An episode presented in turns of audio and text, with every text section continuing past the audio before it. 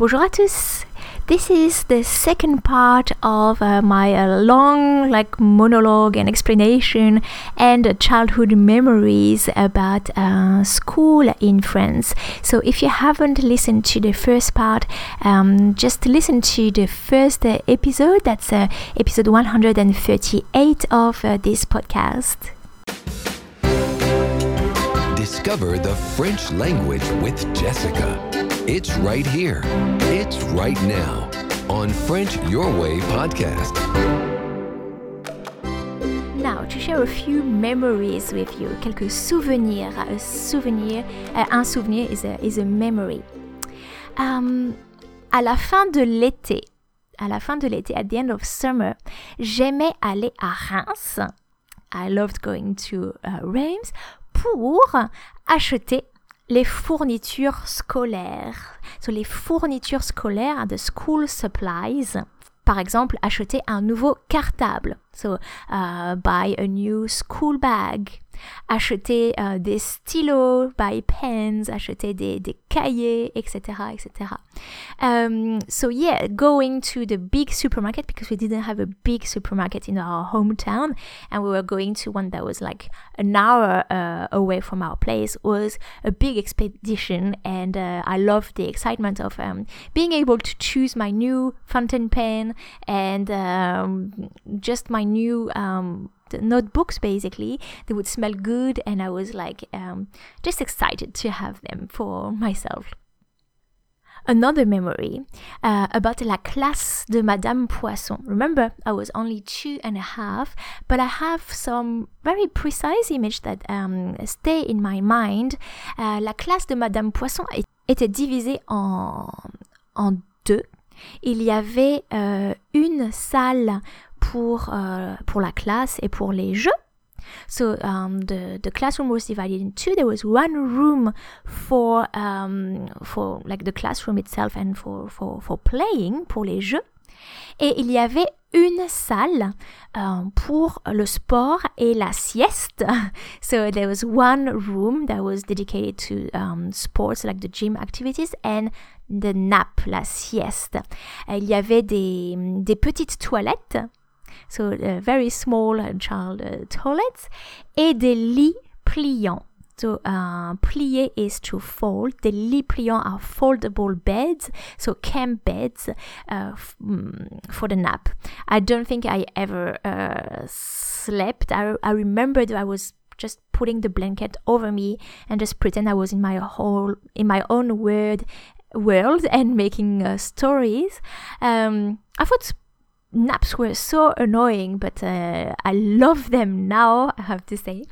Um, yeah, so there were the two rooms, and in the middle, there was um, un couloir, a corridor.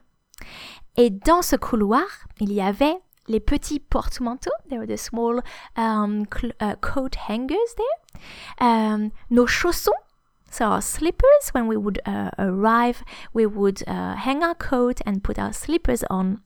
Et il y avait uh, une boîte à chaussures avec des vêtements de rechange en cas de petit accident. So une boîte à chaussures. So uh, we each also had um, a shoe box avec des vêtements de rechange. So with clothes, um, so changing clothes, a spare, uh, a set of um, spare clothes en cas de petit accident. So in case a little accident happened, yeah, because we were just uh, hardly toilet trained. By the way, I said shoe box. I said boîte à chaussures. This is not the same as boîte de chaussures. And if you want to uh, find or brush up the difference between boîte à chaussures and boîte de chaussures, I suggest you listen to episode 15 of French Way podcast, which is called uh, Wine Glass or Glass of Wine. Je me rappelle ma rentrée au CP. I remember my uh, my first day in. Uh, so CP is the first year of primary school. Uh, that's the cours préparatoire, preparatory uh, course, preparatory prep prep. Il y avait une pile de livres, so a heap of books, une pile de livres prêtés sur mon pupitre. So on my desk, on my pulpit, there were a pile of books. Prêtés means that they were lent. They were lent to us by the school. I never had to buy my own uh, textbooks uh, until university actually. And uh, every year, like uh, the first kind of homework of the first day of school was uh, it was more a homework for the parents actually. Uh, we had to um, to uh, cover our books with uh, so not contact paper because we had to undo the cover um, at the end of the year as we were giving the books uh, the textbook back. And uh, yes so it's like gift wrap but uh, transparent and plasticky so that you could actually still uh, see which book it was.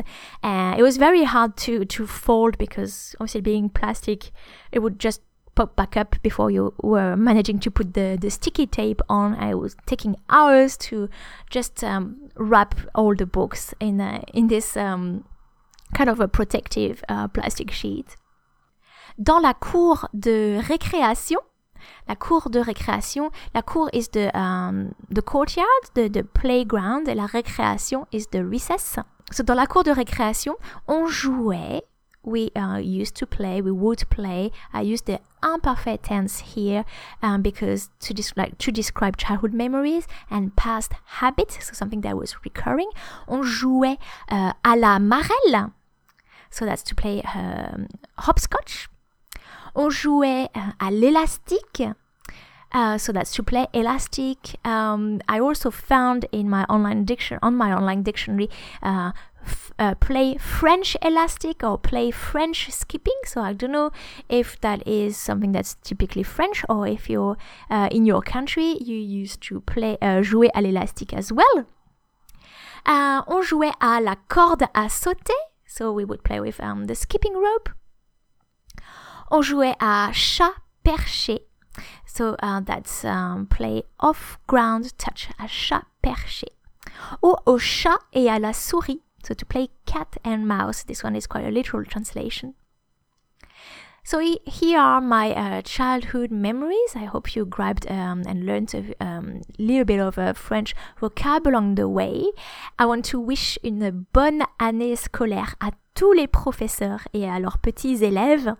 If you have a, a memory of school that you'd like to share, whether it's in, uh, in English or in French, don't hesitate to uh, comment on frenchyourway.com.au slash podcast 138. And if you're interested in it, uh, let me know and I'll make an episode about um, the French school system in a little bit more detail. Thanks a lot and see you in the next episode of French Your Way podcast.